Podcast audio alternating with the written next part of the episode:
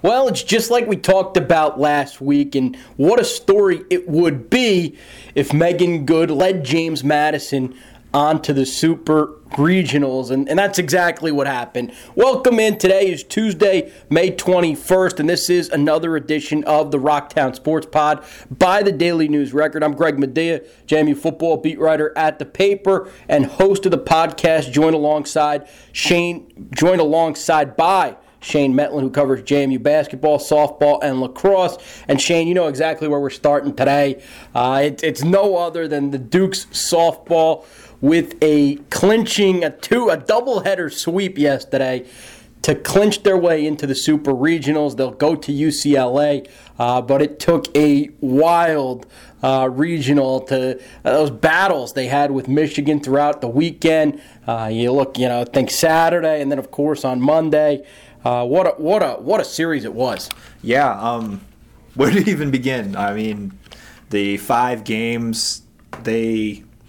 Yeah, JMU's offense really didn't show up for a lot of the regionals, but the pitching they got from Megan Good and Odicci Alexander, plus some incredible plays in the field, uh, the a few solo homers here and there ended up being kind of enough to push them through to the uh, regionals. And you know, I'm sure we're about to get into it, but you can't even really begin to describe just the uh, effort that Megan Good put up throughout the whole.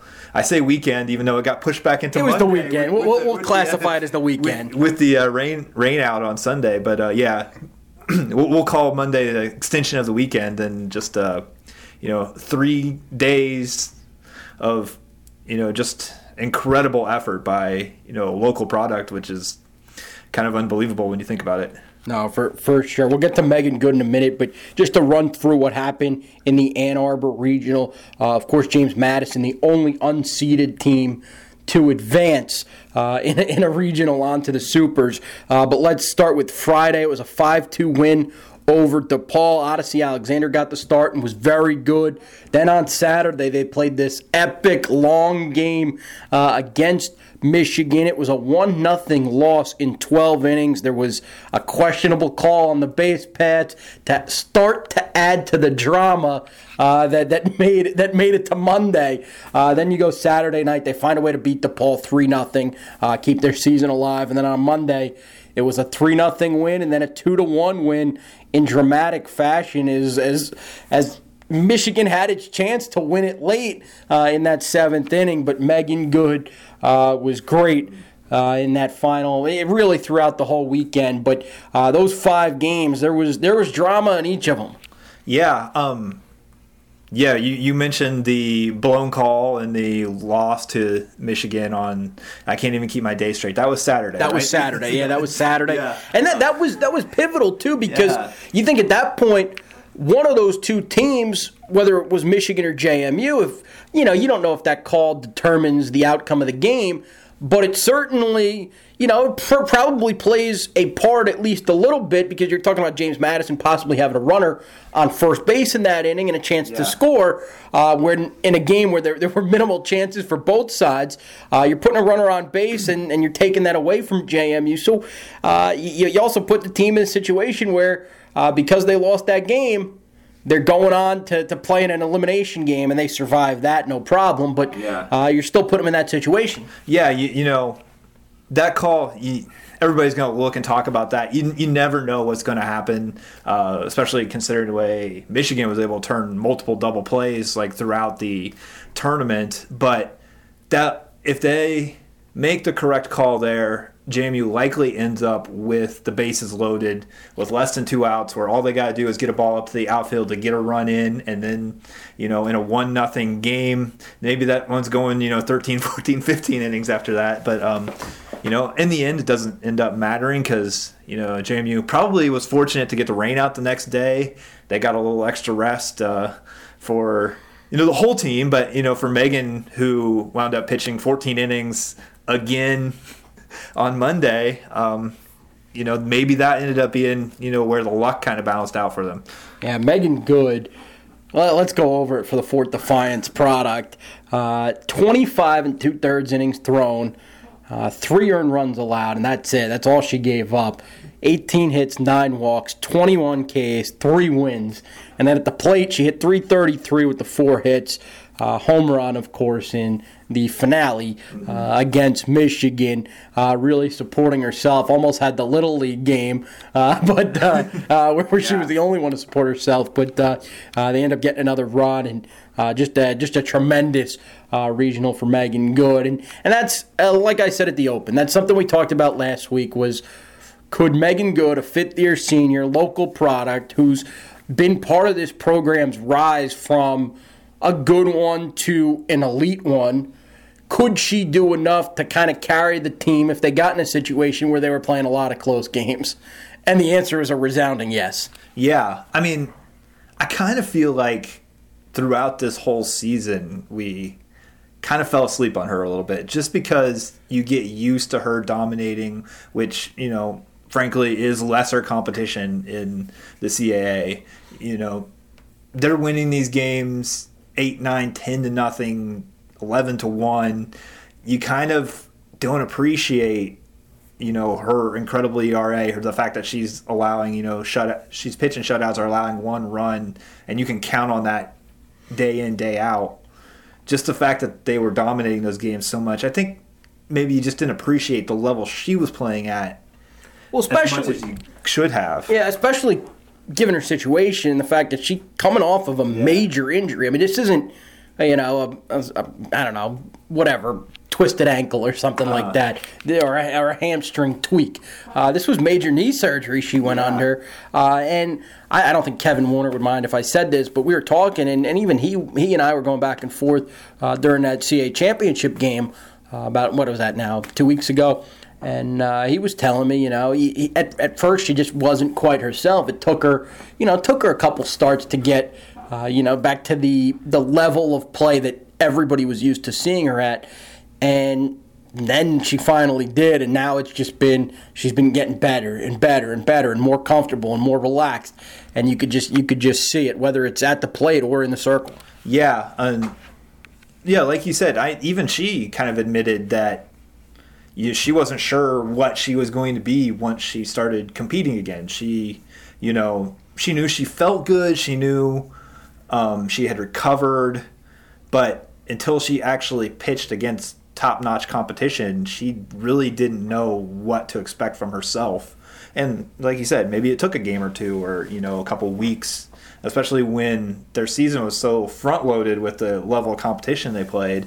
Um, but, you know, she dominated throughout the conference play um, and played really well against some of those good teams, you know, early in the season. But it wasn't really until this week that it was kind of like, oh yeah, this is why she was National Player of the Year two years ago. This is why she wins all these awards. This is why you know her pictures on the side of the stadium. You know all this stuff. Like she is really like maybe the best player in the country. If not, she's in the top handful of players. Yeah, I, I, would say I would say she's in that conversation with somebody they'll see this weekend too. Yeah. We'll talk about UCLA in a minute, but uh, just to, just to talk about the local products a little bit too.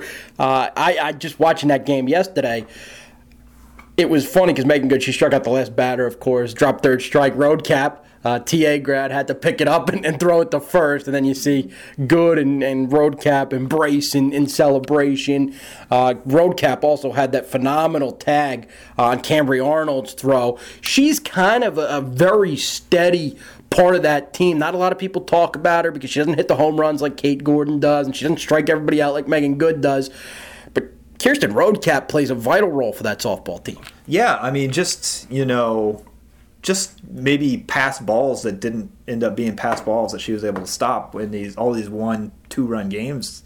You know, um, where you know maybe Michigan could have extended an inning, things like that. Um, you know, those were huge plays. You mentioned the tag she put on. Uh, she calls the game being you know starting pitcher or starting catcher, which you know the we could probably do a whole episode on the uh, broadcast team from ESPN for the uh, thing. But uh, one of the good points I thought they did make was, you know, Michigan was using a backup catcher, which meant that she wasn't calling the game, which added something else for their coaching staff to do. You know, maybe kind of threw off their rhythms a little bit because the signals are coming in. But you know, yeah, what Kirsten Roadcap's been able to do, basically just being a rock back there all year, just you know, just one of the many reasons they're in the position they're in. Yeah, local products for sure making a big impact for James Madison. Can't forget about Kate Gordon, the Page County, former Page County star. Two home runs on Saturday against Yeah. DePaul. Another home run in the first game on Monday against Michigan. Uh, she she's really just been incredible for JMU all year and probably definitely their best hitter. Yeah, I mean, um, Sarah Jubas Oh, might, okay, might okay. make a, a case for that, but you know, the power numbers, the average. Uh, I mean, yeah, Kate Gordon's been, you know, the best overall hitter, best offensive player for them. You know, this year they've they've got some good ones behind her too. That's part of what makes them so tough. Is you know she bats in that number two spot. We've talked about this with you know Loren LaPorte a couple times. She bats in that number two spot, and if you ever think about maybe, well, we're to walk her, you looked at, you know, Megan Good, Ozzy Alexander, and Sarah Jubas are all coming up right behind her. You're not going to walk her. So she, you know, gets pitches to hit, and she does her job when she does. Yeah, that lineup is, is deep for sure. Uh, you know, we, everybody saw what they did against CAA competition throughout the regular season and then even in the conference tournament. Uh, it's still explosive enough where maybe they're not scoring 11 runs, but they get the solo home run. They get, you know, the key base hit uh, when it matters to score, score a run and win some of these close games. Yeah, I mean, it was kind of the difference. You know, they put up all those huge offensive numbers against the CAA teams. Part of the reason is they're the bottom of their order. They're you know seven, eight, nine leadoff hitters could all get a lot of hits against those teams. So home runs became two, three run home runs. They hit a lot of solo home runs in this game, which is the difference between the level of pitching they were facing. There just weren't the number of people on base, but you kind of see the depth of the lineup because people were still getting hits. I think everybody in the lineup had a moment at some point during the regional where they, you know, came through. It just wasn't necessarily the batting around in an inning like they've kind of gotten used to. And you know, some people were like, "Well, what's the matter with the offense?" Uh, I think it was just more like this was a regional with great pitching. Like really, three teams in this regional had really good pitching, and you know, Michigan and JMU have elite pitchers. Yeah, for sure. The only team they didn't see in the regional was, was St. Francis, who was the first team uh, eliminated Yeah. in the event. Okay, so now JMU 51 and 8. They've won 23 of their last 24. They're rolling with some momentum into UCLA. They'll go to number two UCLA for the Super Regional. Uh, games are Friday, Saturday, and Sunday. Friday they'll play 9 p.m. on ESPNU. Saturday it'll be 8 p.m. on ESPN. And then Sunday, if necessary, because it is a best of three series, uh, will be 4 p.m. on ESPNU. The Bruins. 49 and 6 overall, went 20 and 4 in the Pac 12. Uh, they beat Weber State and Missouri three times to advance to the Super Regionals. This UCLA team, one of the top contenders in the country. Yeah, I mean, this is going to be a tough super regional for them. I mean, any any super regional you get to is tough, but you know, UCLA I think is one of those teams that people think could win a national championship. But you know, the pitching that JMU has shown here lately, you're, you're going to be in any game if you get that kind of performance from you know Megan Good and Odicci Alexander.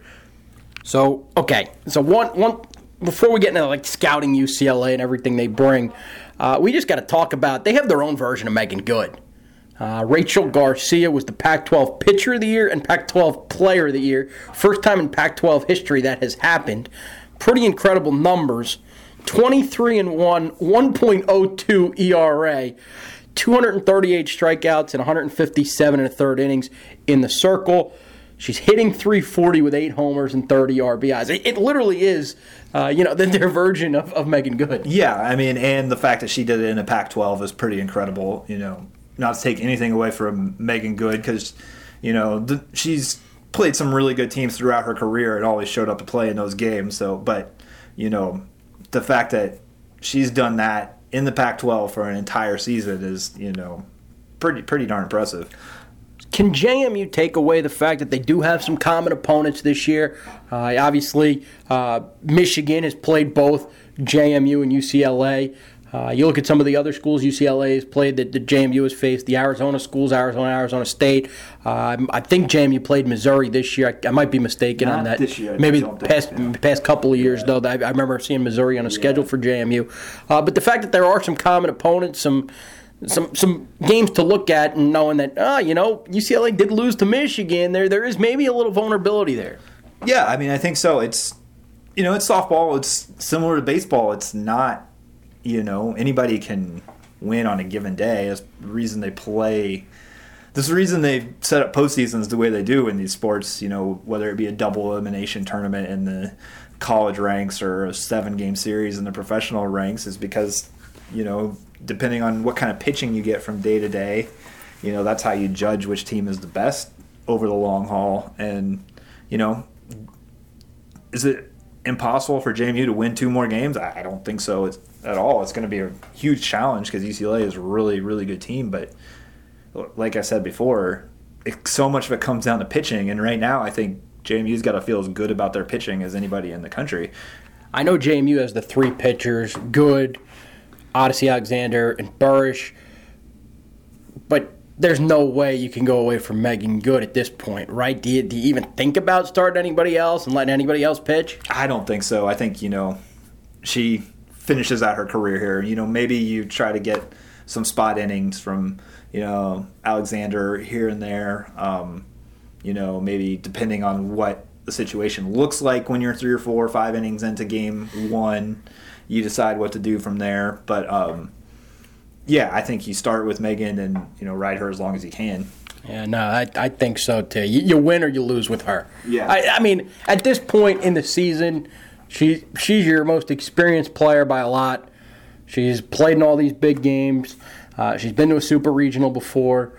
Uh, she's pitched. I don't. I don't even know if that if she has the record for the most innings pitched in JMU history. I, I don't know.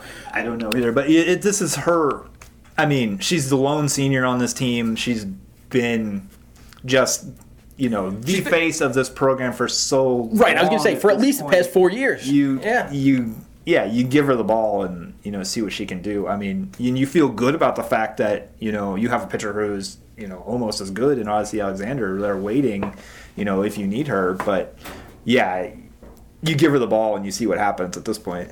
Yeah, for sure. Okay. You know, I'm going to ask when we when we meet next week to talk. Uh, are you getting ready for a trip to Oklahoma City, or uh, or are we talking about what a great year the Dukes had? I don't know. I I feel like I could be getting ready for Oklahoma City. I I, I always hesitate to make bold predictions, but it wouldn't surprise me at all. They've just kind of they've been rolling. I felt like after they lost that first game to Michigan, I really felt like they were going to win the next two. I mean, I felt and like, see what happens like in that beating, third. I felt like beating DePaul was a given. I thought they would get two more against Michigan just because of the way, you know, they had outplayed them for twenty some innings and come up one and one yeah. in those games. Um, I really felt like they were going to outplay them for the next fourteen and and get through the regional. Um, I think they have a shot. I think they have a real shot to beat UCLA, but I wouldn't call them the favorites at this point. Um, nothing would surprise me. I don't think. So James Madison softball will play its first game of the Super Regional, first trip to the Super Regional since they hosted it uh, back in 2016. They'll play Friday at 9 p.m. on ESPN U. Uh, against the Bruins of UCLA. So let let's switch gears uh, while the softball uh, National Super Regionals is going on out in California. Here in Harrisonburg, uh, the CAA baseball tournament uh, comes back for a second straight year, and that actually begins tomorrow on Wednesday at Veterans Memorial Park. JMU will play in the second game tomorrow at 4 p.m. Uh, at 4 p.m. against third seeded William and Mary. JMU is the sixth seed snuck in the tournament, but the big deal is that the Dukes are in it. Could not say that a year ago, and that's been the biggest thing. Uh, that's the biggest difference in all this. Yeah, I mean, it was what they had to do. I mean, it was going to be such a disappointment if they were watching other teams play on their field without being a part of the event again. Um, and came down to the last weekend, and they, I guess they slipped through by the narrowest of margins, but yeah, they, they beat UNCW this past Friday in the opener that or this past Thursday because it was a Thursday, yeah. Friday, Saturday, uh, and how they how they did the final weekend of the CAA. But uh, managed to beat UNCW in the opener of that series, and that was enough. Uh, that, that snuck them into the tournament. Uh, they lost the last two games of that series, but it didn't matter because they had already clinched uh, a place in the tournament. Uh, one through six, your seeds are Elon is the top seed, and they were the best team in the conference by far all year. They also have the best pitcher in the league. Uh, was named CAA Pitcher of the Year uh, on just a little bit ago, earlier today. Uh, George Kirby, 8 and 1 with a 2.07 ERA. He's also the 20th best prospect for this year's MLB draft, according to MLB.com. Uh, the two seed is Charleston. Uh, they've won eight straight. Uh, the three seed, like I said, is the tribe of William and Mary. Uh, four seed is Northeastern. They'll play the five seed UNCW, uh, which actually won the event last year. Uh, the sixth seed is JMU. So, CAA baseball tournament gets underway uh, tomorrow. I'll be there covering that. So, uh, anytime, however far JMU goes, is, is how is, is, how much I'll be covering uh, the CAA baseball tournament. Last bit of JMU news I did want to get to is on the football side. Uh, the transfer market has heated up for the Dukes. They've added two transfers in the past week since we last talked here on the Rocktown Sports Pod. Antonio Colclough, a defensive lineman from Temple, uh, committed this past Saturday. He's got four years of eligibility left. Didn't play at all at Temple, uh, but uh, is going to come play for Curt Cignetti at JMU. And this was Colclough on why he chose James Madison. Well, you know, I feel like it was just the best move for me my family for real. Uh, that really came down to the ultimate decision. You know, I was really thinking about going the JUCO route you know, taking a year there, then, you know, going back to F, uh, FBS football, Power 5. But, you know, I went to a bunch of CAA schools. You know, when I got to JMU, like, the energy here was just different. Like, in all honesty, I felt like JMU should really be an FBS team. In, in, in my opinion, I'm just like, yo, this school was crazy. So then, you know, I, I really felt like I had a really good connection with the coaches. Um, you know, great facilities, great football, and I feel like I could really just flourish there and flourish at JMU by just coming here and handling my business. His other options were all CAA schools, Elon, Towson, Stony Brook uh, in the mix, but ultimately chose JMU. Also had the option to maybe go to junior college and then try to bounce back to the FBS, uh, but visited JMU and, uh, you know, felt like that was uh, the place for him. I think he'll probably be an inside guy uh, when you look at the defensive line. JMU has two locked in starters at end in Rondell Carter and John Daka, but uh, they need a little help on the on the interior of their defensive line. Uh, they have two likely starters in Mike Green and Adeeb Atariwa, but uh, need some help behind that because they really don't have much behind that. Whereas they have guys like Matt Terrell and Isaac Ukwu behind Daka and Carter. There's really not anybody behind Green and Atariwa. So I think Colclough uh, he, he, he's a little bit bigger, about two four, about 240, uh, 245 right now, uh, and, and with the potential to grow a little bit since he's only going to be a redshirt freshman. I think he'll fit there on the interior of the defensive line and maybe place him outside uh, if the Dukes need him to. This is what he said. Uh, he this, this is kind of how he classified the type of player he is. I'm a, I'm a go get him kind of player. I played defensive end all my life. You know, I rush that edge. I get after the quarterback. I'm explosive, and I'm I'm real physical. You know, I, I, like to to grab people, and, you know, move them out of my way if I have to. You know, and I I feel like that's another reason why if I and if I end up playing inside, I'm going to do a great job. I'm going to do a solid job because I feel like if you line up in front of me, that's that's just disrespectful to me. So I'm going to move you out of my way. The other transfer James Madison got, Brandon Polk, wide receiver from Penn State, uh, went to Briar Woods High School up in Northern Virginia. He's got one year of eligibility left. Uh, provides a little bit of slot depth, I think, for the Dukes uh, this coming fall. Probably will pair nicely with Jake Brown, who had a great second half of last year, uh, and then really solidified it with a solid spring. Uh, but besides Brown, they don't they don't have too many guys that they can rely on at that position. Polk gives that gives them that right away. Uh, 27 catches, 367 yards, four touchdowns in his career at Penn State. 18 rushes, 159 yards in a score. So that's another added element. Uh, maybe they can use him on the jet sweeps and and maybe some options. Uh, if they want to bring the receiver around to take a handoff every now and then, they can do that too. Uh, will be a factor in the return game, I think. Maybe return kicks. I don't think he'll return punts because D'Angelo Amos is the best in the country. Uh, but uh, two pickups for JMU nonetheless to add a little bit of depth to their roster, which uh, is, is always important.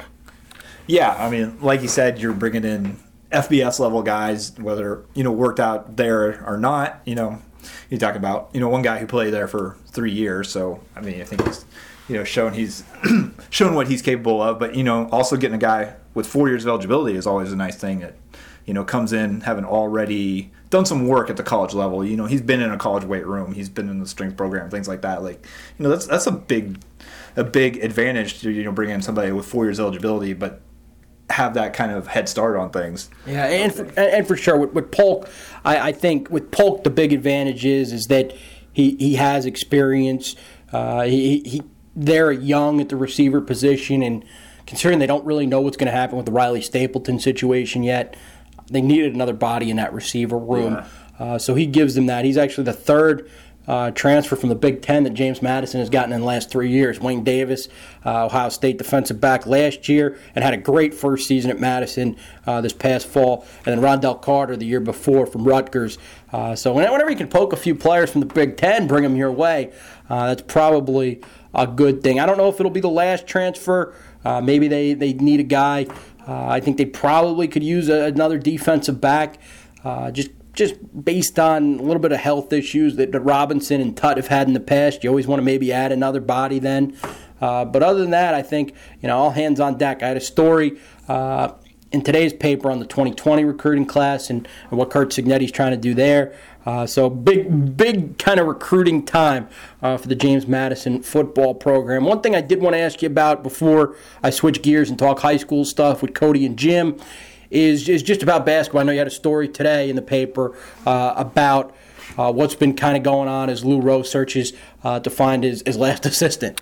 Yeah, I mean, not a whole lot, uh, you know, in that regard. They lost uh, Tim Johnson, who is, you know, kind of, he was kind of emerged as a little bit of a, you know, hot commodity on the uh, coaching market. He's, you know, been a great recruiter for JMU. Before that, was a real solid recruiter for Wofford before he came up here. Um, well, he got an interview for the head coaching job there at Wofford, which is alma mater. Um, I'm not sure if he was ever, you know, considered a strong candidate for that job, but you know, he did get the interview, um, and then wound up going to Furman as you know one of their top assistants now, which is you know back into an area that's kind of home for you know he spent a lot of time there. It's kind of home for his wife and her family and things there in the upstate of South Carolina. So the move made some sense for him there. Now they just kind of are you know looking to fill that position. You know I think it's quite possible they fill that from within. You know somebody already in the support staff.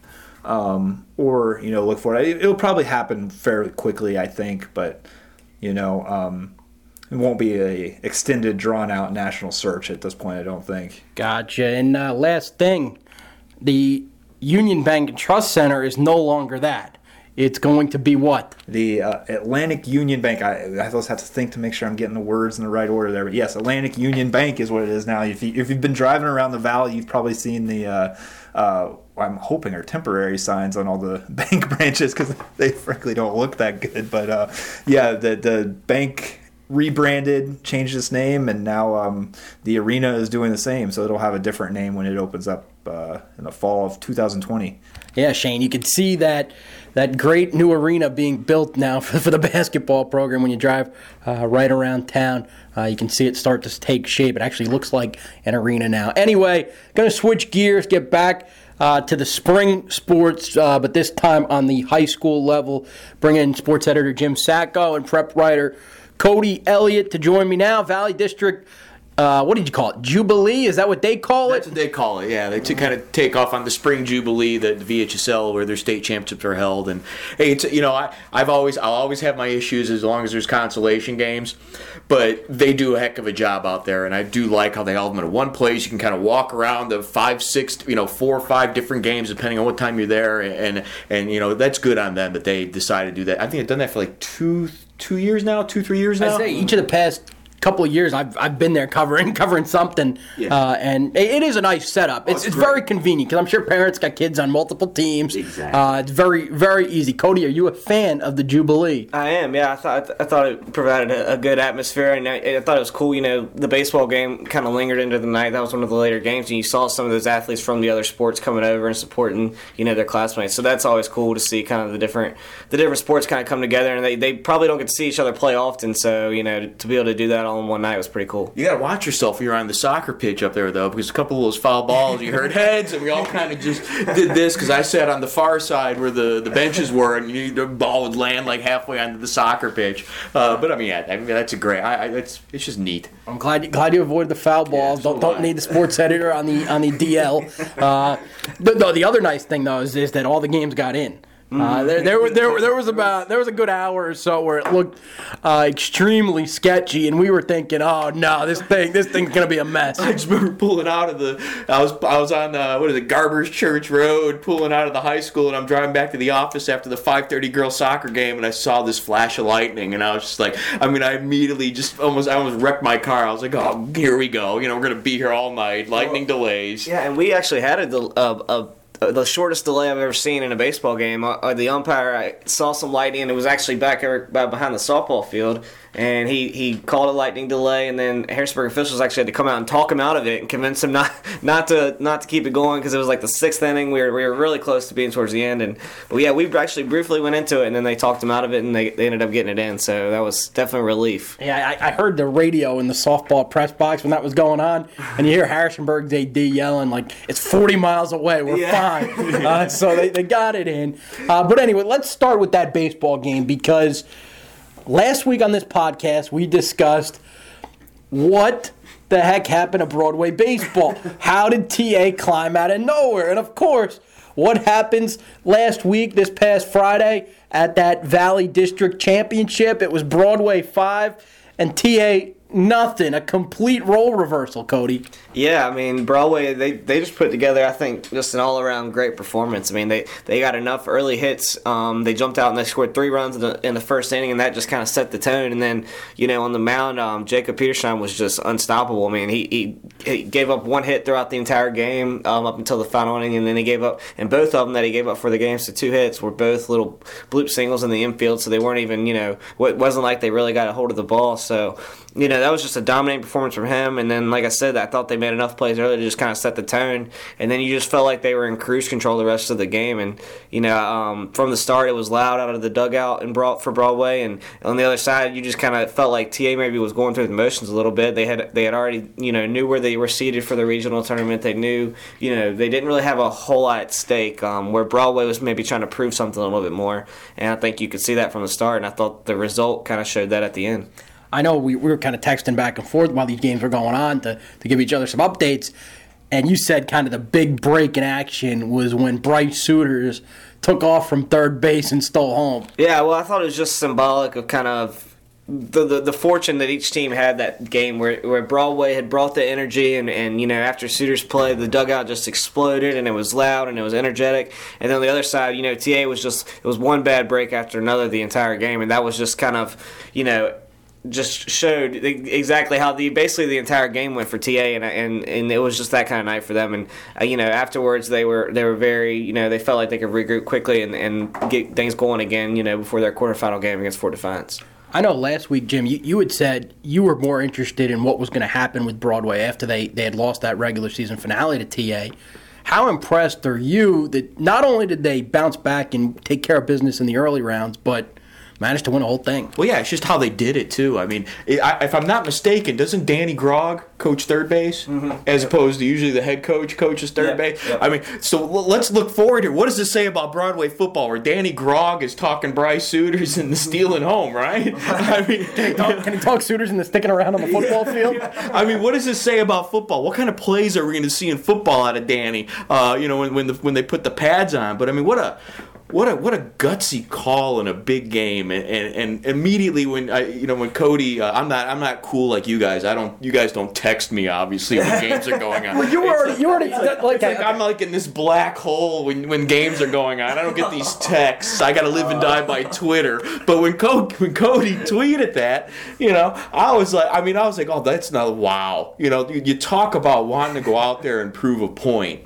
And to prove a point with with a gutsy call like that, I mean, I you know I gotta you know you excuse my Yiddish here, but I admire the chutzpah that uh, that Broadway showed in that game, and I mean that's that's what you wanted. I mean, that's what you want going forward. I mean, I, no one knows how long Broadway is going to last in this. I think there's too many inconsistencies with with Broadway and and Turner Ashby. Where you know maybe if I'm a betting man and and you know I'm not maybe thinking a really deep run for either one of these teams just be, just because of the inconsistencies that are going to come with When they're age. so young, they're both so young. Yeah, and, and that are going to be fixed as they get older. Uh, I, well, once again, I wouldn't be stunned if one of them did make a nice run, but th- that's neither here nor there. That's for the next week's podcast. I, I just, you know, I, I, I, I that's that's nice though. That's how you want to go in the regionals. If you're going to go into regionals by beating your big rival, you go into regionals by really taking it to your big rival. And hey, here's your exclamation point. We're going to steal home on our stud sophomore. You know, eh, just to really jam the point home that we're not going anywhere. And yeah, you won the regular season, but we're going to take this tournament. And yeah, you're the number one. Number one. TA's the number one go or number two or number one going to the regionals. Uh, T is number two. Yeah, yeah. Hey, you're Broadway's num- number four. You're number two going to the regionals. We're four. Uh, but hey, you know. We're here. Remember this, you know, because we're gonna we may see each other if we can get these inconsistencies taken care of. We may see each other again before you know before we head down to the state tournament. Well, I thought. I thought that game just really, and, and maybe it was the district tournament as a whole, just kind of gave them that confidence back that that they had during their 15 game winning streak, and and they said after the game that they never lost it, but I think you know. I think they definitely had to at least a little bit. I mean, you lose back-to-back games, especially one to Waynesboro and then the TA to close out the year. Um, you know, they, they didn't quite look themselves in, in either of those games. So then to come out and they get a one-run win over Fort, um, one that they trailed in for for a lot of the game, and it was just kind of a gritty win. And then to come out and just make a statement like that against TA, I mean, you know, like I said, TA just never could get anything going at at the plate, and you know, to make a statement like that, I think it has to give put Broadway in a good spot going into the regional tournament. Dan, again, Danny freaking Grogg call, talking Bryce in the you know into stealing home. I swear to God, if we don't, if that team doesn't run the old Western Albemarle lonesome polecat during the football season for a touchdown when they're down by six with less than a minute to go, I'll be stunned. That's just such a gutsy I- call. I'm waiting on Broadway football to let a uh, let a fan on Twitter call a play or something this, this, this year. That's such a gutsy call. And that was just great. How was Andrew Armstrong? Andrew was uh, he was very um, matter of fact after after the game. He you know he, he I think he just realized the, bigger picture, and, I, and that's what he preached to his guys after the game. Was you, know yeah I'm sure it. it it stung a little bit for them to sit there and have to watch Broadway over there with the trophy and having the celebration and everything. But you know, all of their goals are still intact. They're they're still in a better position um, for the regional tournament because you know everybody's talking out of that region about Fluvanna County and they serve as the one seed the way the, the way it's set up now is is Broadway could possibly face them in the semifinals, where TA would avoid them until the championship, and that's huge. Um, when you talk to some of the other coaches about who they want to avoid, that's the one team, and so um, TA is still eh, okay. Uh, and and like we've talked about so many times on here before, I mean. It's TA, and they and they've been here before. Um, whether these kids have before or not is, is another question. But you know, as a program, they've been here, and and, and I think they they remain very confident going into this week. So, not a great finish to the Valley District Tournament for TA baseball, but my gosh, the softball team at Turner Ashby, their two Division One, uh, future Division One players were fantastic in a 10 0 Mercy Rule championship win over Rockbridge County.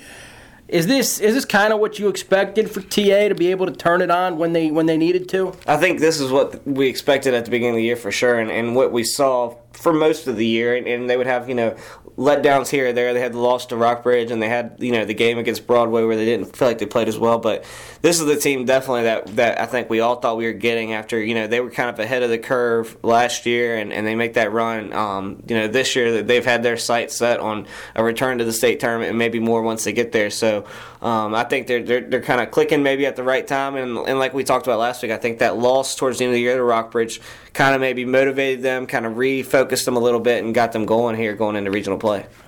Oh, to be a fly on the wall in that locker room after that loss to Rockbridge. You know what? What Clint Curry must have said to his squad, and and you know, it, Clint is, is a very matter of fact, very I expect you to win kind of guy, and, and they buy in at Turner Ashby, very Andrew Armstrong esque, maybe with just a you know a little, little more animated Andrew Armstrong, maybe a little more down home, homespun Andrew Armstrong. You, you, you would call Clint Curry. Uh, I would have loved to heard what he said because that team just came out just ready to rock and roll in that district tournament. And and I mean, correct me if I'm wrong. I mean, they they just looked fantastic the whole way through. Yeah, I mean, and, and I thought even you know you know I wasn't at the game, you were at the game, but just even when I was watching the highlights, and of course we had the photos that were entertaining. I mean, it just looked like they just had so much energy, kind of like what, where I talked about Broadway. It just looked like th- that group was like it was like they were rejuvenated or something. I mean, they they had the cowboy hats on, and and and you know even when Carly hit the home run, you could see the whole team was at home plate. They were jumping around. It just looked like a team that you know maybe had a newfound energy now as the playoffs were rolling around. Yeah, Carly Davis, uh, who pl- who will play her college softball at Elon for uh, Kathy Bocock. Yeah. Uh, she hit a grand slam in that one, and that that was kind of the, the, the changing moment of the game. And then you had Michaela Sizik, which if she pitches like that the rest of the way, uh, this TA team probably could go as far as Sizik takes her. Earlier, Shane and I were talking about Megan Good, and Megan Good probably going to take JMU as far as far as they can go. Probably the same thing applies to Sizik and TA. Sizik will play college softball at Winthrop, but 13 strikeouts and a two-hit complete game shutout. Uh, j- just tremendous. Yeah, I mean, it seems like she's gotten better as the years went along, and, and she does that a lot in games as well. She'll start off maybe and, and give up a hit or two, and then she kind of gets better and, and gets, you know, it seems like she's throwing faster and faster as the game goes along, and it seems like that's been kind of her progression throughout the year as well. And um, yeah, I, I agree with you. I think that as as far as she goes is how far TA goes this year, and um, you know, fortunately for them, she's clicking at the right time. Yeah, this like I was able to catch up with Sizik and Davis after the game. Uh, this was Sizik, uh, not only on the district win, but but that game she just had uh, in the circle with the 13 strikeouts. Second straight Valley District title for you guys. Uh, it means everything. Um, we woke up this morning. It was a killer attitude all day. Like we were ready to come play ball today. Um, we had a lot of fun before the game. We were relaxed. We were like, we're gonna go get this done. Like, we, no exceptions. We're gonna go get it done. So. I was gonna say they, they gave you the only regular season or like district loss Yeah. rather. Uh, how much motivation was was there for that? There was a lot of motivation, and some things happened like in between that that we were like, okay, we got to pick it up. We got to like this is the district championship. It means everything. Like I wanted it back to back. All, of us girls wanted it back to back, and it means a lot. So. how, how good were you feeling in the circle tonight? I mean, you were just strike after strike. Um, I'm not gonna lie, I was feeling pretty good. Okay. I was feeling pretty good. Uh, what, what? I mean, was there anything not working for you? I mean, it seemed like every every pitch you had when you, when you needed it. Uh, no, there wasn't anything working on. We had a good mix, and it was just working for us. Like, um, I would throw a pitch, and then I would turn around and throw another pitch, and it was just it was something that worked, and we stuck to it the whole six innings. So. Because they, they got two hits early, Yeah. and then nothing after that. I mean, nothing after that. Was, Yeah. was there any kind of flip, uh, flip of a switch, or you were just you were just throwing strikes and they, they had, happened to hit those? Um, it was kind of a flip of a switch. Um, the hit, I shook off Carly. Um, so I probably should have listened to Carly, but I was like, no, I feel like this would be best. And then she got a hit. But um, no, we definitely. I just decided I was like, I'm not gonna let any more hits. So I say when you when you get on that kind of roll, when you're striking out one hitter after the other. I mean, uh, I mean, what what kind of role does that put you on, and, and does that does that get you like I guess kind of just in this momentum where you're just yeah, I, it's definitely an adrenaline adrenaline rush. Like it just goes through your body, and you're like, all right, I'm ready to pitch again. All right, I'm ready to pitch again. It definitely is just a rush that goes through your body. Like let's keep going. So. And then this was Davis uh, talking about that same win, and then also what it was like catching uh, Sizik. Because you got to remember their battery, uh, and, and that's that's quite the duo there. Uh, what what did you what did you see on a grand slam? Um, you know, they were keeping me outside, so I was just trying to stay within myself. I wasn't trying to do too much because, like, people expect me to do that, and so like I'm walking up there and I'm like, don't try to hit a home run, like try to hit a base hit, and that's what happened. When you see the ball sail over the fence, what's what's in your mind? Because that's that's the game right there. That's the decisive blow right there. Yeah, I was fist bumping the whole way around, and then to see my team, I think that's the fastest home run trot I've ever done in my life. What's it mean to, to win the Valley District title again, back to back years? Um, both years, actually, uh, the team Right. beat us. Okay, yes. And then yeah. we came back and won. Yeah. This one just felt a little more special, considering we won nine to nothing, and uh, they beat us on senior night. But you know, it was a big win. How good was Michaela tonight? You're back there catching her. How good was she tonight? Oh, she's awesome. She's awesome every night. I I cannot think of a bad night that she's had. Yeah. You know, I have so much confidence in her, and I know she has confidence in me, and we just click together. And you say, how much easier is it for the, just kind of the rest of the team to be settled when, I mean, everybody knows she's going to put up zeros and strike people out and Yeah. move, move the game along.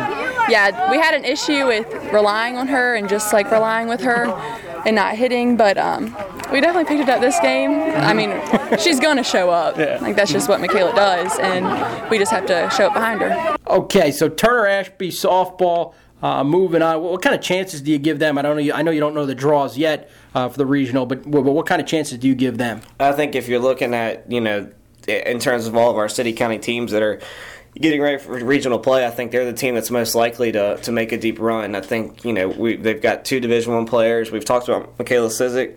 Carly Davis is, you know, I mean, Clint Curry has told me before he thinks those two as a battery are, are one of the best in the state. So, you know, you put those two out there, you're going to have a chance against anybody. And, you know, if Sizik continues to pitch the way she is and, and they can continue to get, you know, timely hits from some of those other players around um, Carly Davis, I mean, I, I see no reason why they can't win, you know, multiple games in the region and, and make a run back into the state tournament. Okay, want to switch gears again? Go to the soccer's boys soccer. It was Spotswood over Waynesboro, one nothing. Uh, penalty kick by Avery Atwell. Uh, he's his name's been associated with that program for, for, for a while now. I feel like I've I've written his name down quite a bit over the past couple of years. twice redshirt senior Avery Atwell. It sounds like. I mean, it's, seriously. I mean, we were right about this kid since he was 12 years old. It seemed like that's a nice win for him because Waynesboro is no joke. I mean, Waynesboro is obviously a very good soccer team, and and for that defense to to, to play as well as it's played all year, and they have played well all year, and to you know to keep that game scoreless until that penalty kick situation arises. I mean you know, I don't know what the rest of the state or the rest of the region has to offer, but I gotta think that Spotswood can do something, right? Coming out of three, Yeah, three sir. seed? Yeah, and I don't, I don't know what the rest of three C looks like, but I, I think they definitely have a chance to at least get to, you know, to that semifinal round and where they have they have a chance to clinch a state berth, and then, um, you know, I think where they might run into trouble is when you get into some of those teams over the mountain when you're talking about Charlottesville and some of those schools, Western Albemarle and some of those schools, um, you know, traditionally those are those have been some extremely strong soccer programs, and uh, so we'll we'll have to see. But I think the biggest thing for Spotswood is they don't have to look at Harrisonburg anymore, and that's got to be encouraging for them just to go through a tournament last week and not have to worry about Harrisonburg anymore. Yeah, and it, and, and what, what, what I noticed about that squad is very disciplined. And even when they're playing Harrisonburg and those da- games do get a little chippy, neither one of those teams are getting undisciplined. You know, no one no one's doing anything really dumb out there and getting kicked off the field with you know half the game left, half the match left. I mean, you mm-hmm. you know, it's it's just very disciplined, and it shows in a one nothing game. You got to be disciplined to win a game one nothing. Yeah, and- and they're they have a lot of seniors on that Spotswood team, and that's been kind of their big motivation for trying to get back to the state tournament is, is for those seniors, and so that's where I think probably the the you know being able to stay poised and stay cool during those situations kind of gets reflected is is by that senior leadership and how many you know key players they have that have, have been playing now for several seasons. Jim, you were at the girls soccer championship, the early game of the Valley District Jubilee. Waynesboro three, Broadway one. A little bit of a surprise. Uh, yeah, yeah, I, I guess you could say that. I mean, they, they split the regular season uh, series uh, in, in two close games. I just, you know, I think when you talk to someone like Lindsay White, the Broadway senior uh, girls soccer player, who is a very good ba- a very good basketball player, very good soccer player, uh, very good cross country runner, but she's a heck of a leader. I mean, you just can't stress that enough. How much of a fantastic leader Lindsay White is. And, and after the match, she was just, you know, you know, what are you going to do? You know, we yeah, we want we didn't need this, but we kind of wanted it because it's a team that's kind of been talking about trophies all all through the regular season. Know, they wanted to win the regular season championship in the Valley District. They wanted to win the the, the Valley District tournament, and you know, I just think what you, you saw it there was maybe Waynesboro came in a little more geared up for this game. Uh, they got one fluky goal that in the second half that kind of gave them breathing room. I mean, what's you know what's Kayla Atwood going to do, or is Kristen Atwood going to do when you know someone takes a shot from just beyond midfield? It takes a short hop in front of her and then high up over her head. I mean, you're not going to do anything. I'd be more worried about the second goal that took place, which was basically it was the defense was out of position on a uh, I think it was Abby Kelso from Waynesboro uh, grabbed a uh, an off the post rebound, and the goalkeeper and Atwood and her defense was kind of out of position, and, and she just kind of shot it back in. I'd be more worried about that, and maybe just the lack of finishing in the second half for Broadway. They had their chances. I mean, obviously you're on the attack when you're down two to one before the before Waynesboro scores that third goal, and you know they were doing they were they were pushing the they're pushing the envelope a little bit, uh, but they just couldn't break through. And I would maybe, you know, be a little worried about that. And I think Amy Sorelli might have been, head coach Amy Sorelli might have been a little bit. But, you know, they got some time off. You know, it's what, what did Lindsay call it? She called it a, a, a re a regrouper, a re re Refocuser. refocuser. Yeah. Yeah, so this this was Lindsay White to, to Jim afterward on on that uh, refocused aspect of things. I think the team was really disappointed that uh, we didn't play our best, but Waynesboro definitely played a lot better than we did tonight, and uh, they deserved it, obviously, and they they won. And um, so I think we can learn a lot from this going into regionals, and I think it's a good refocuser because we needed some refocusing, obviously, and going into Thursday, this will be really nice to have some practice time to think about this and kind of have some salt and get better from it. And as Jim mentioned, also he did talk to Sorelli. Uh, here is Sorelli on the loss. They're a good team and they've gotten better. So we knew we were going to be, everyone's up for this game. We have less to play for. We're moving on. I mean, they're moving on too, but it's kind of for bragging rights. And they just had it a little more than us. They were a little more aggressive to start. They got a two, a couple good goals uh, right away, and it was hard to dig out from there. But I was proud of them. We came back, scored. I think we could have had some more opportunities, but it just didn't go our way. So Broadway soccer, time, time to rest, time to regroup, Jim. Yeah, and, and I mean, you know, you look at the other side of the mountain.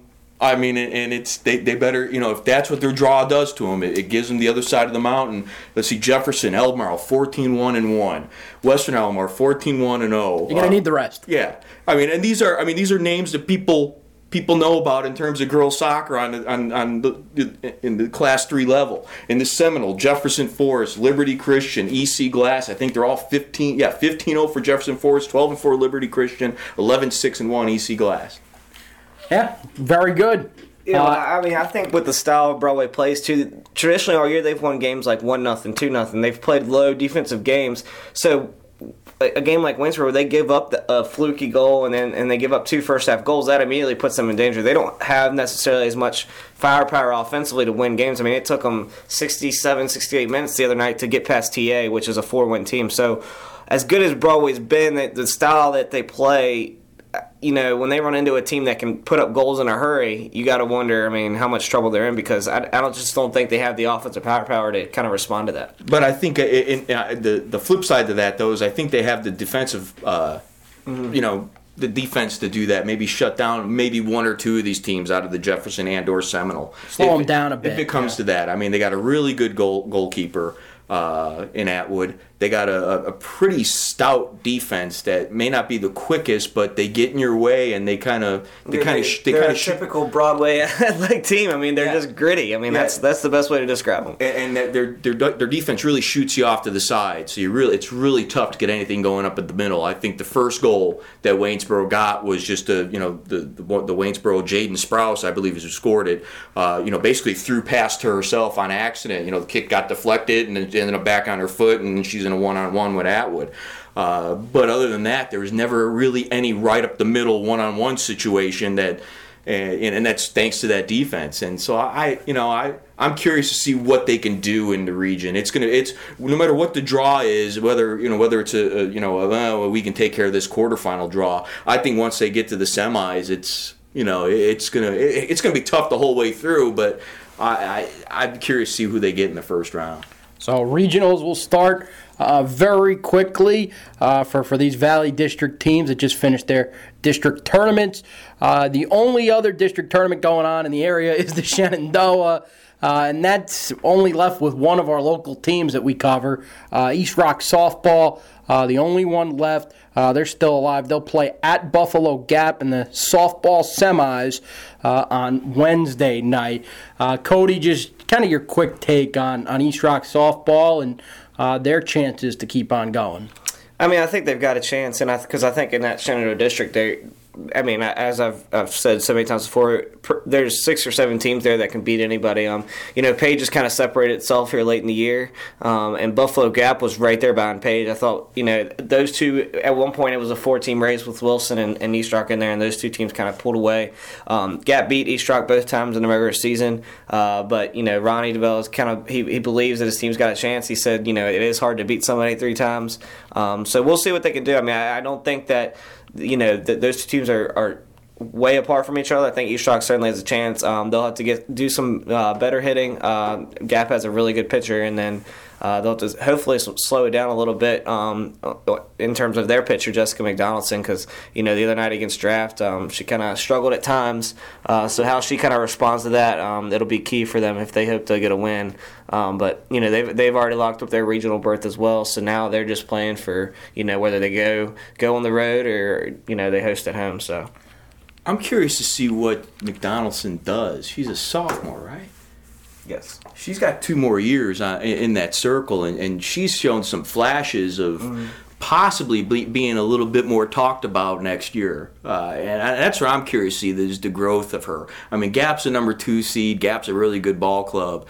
I, you know, East Rock's got a heck of a chance to get past them, obviously. But I, it, let's say, you know, East Rock's season does end in the regionals because they're going to the regionals, right? Mm-hmm, mm-hmm. And, and, let's say it does end early in the regionals. You know, I'm I'm curious to kind of watch when when she's back in the circle in, in 2020 where, where how much she's grown because she might be one of those people we're going to we're going to want to be talking about. Yeah, I mean, I think it, it becomes almost in a way her team next year because all the all those seniors that they have in terms of the uh, at the plate and the big bats they've got throughout the lineup, all those girls are gone. And, and she's also shown the ability to hit as well. So I think she could just really become a really strong two way player for them. And for maybe a young team next year, she's kind of, as a junior who's played now for two years for them, she kind of becomes the, the new leader for them. And it'll be, you know, interesting to see how she responds to that. She's a win loss mirror, isn't she? She's pitched every game yeah. for them. Yeah, hasn't, nobody's, I don't think anybody's even pitched more than like two innings for them yeah, this I mean, year. When you got a sophomore who right now is a win loss mirror for your ball club, that's that's a good thing because you're just getting her, you're just setting her up for the last two years, which could be fantastic.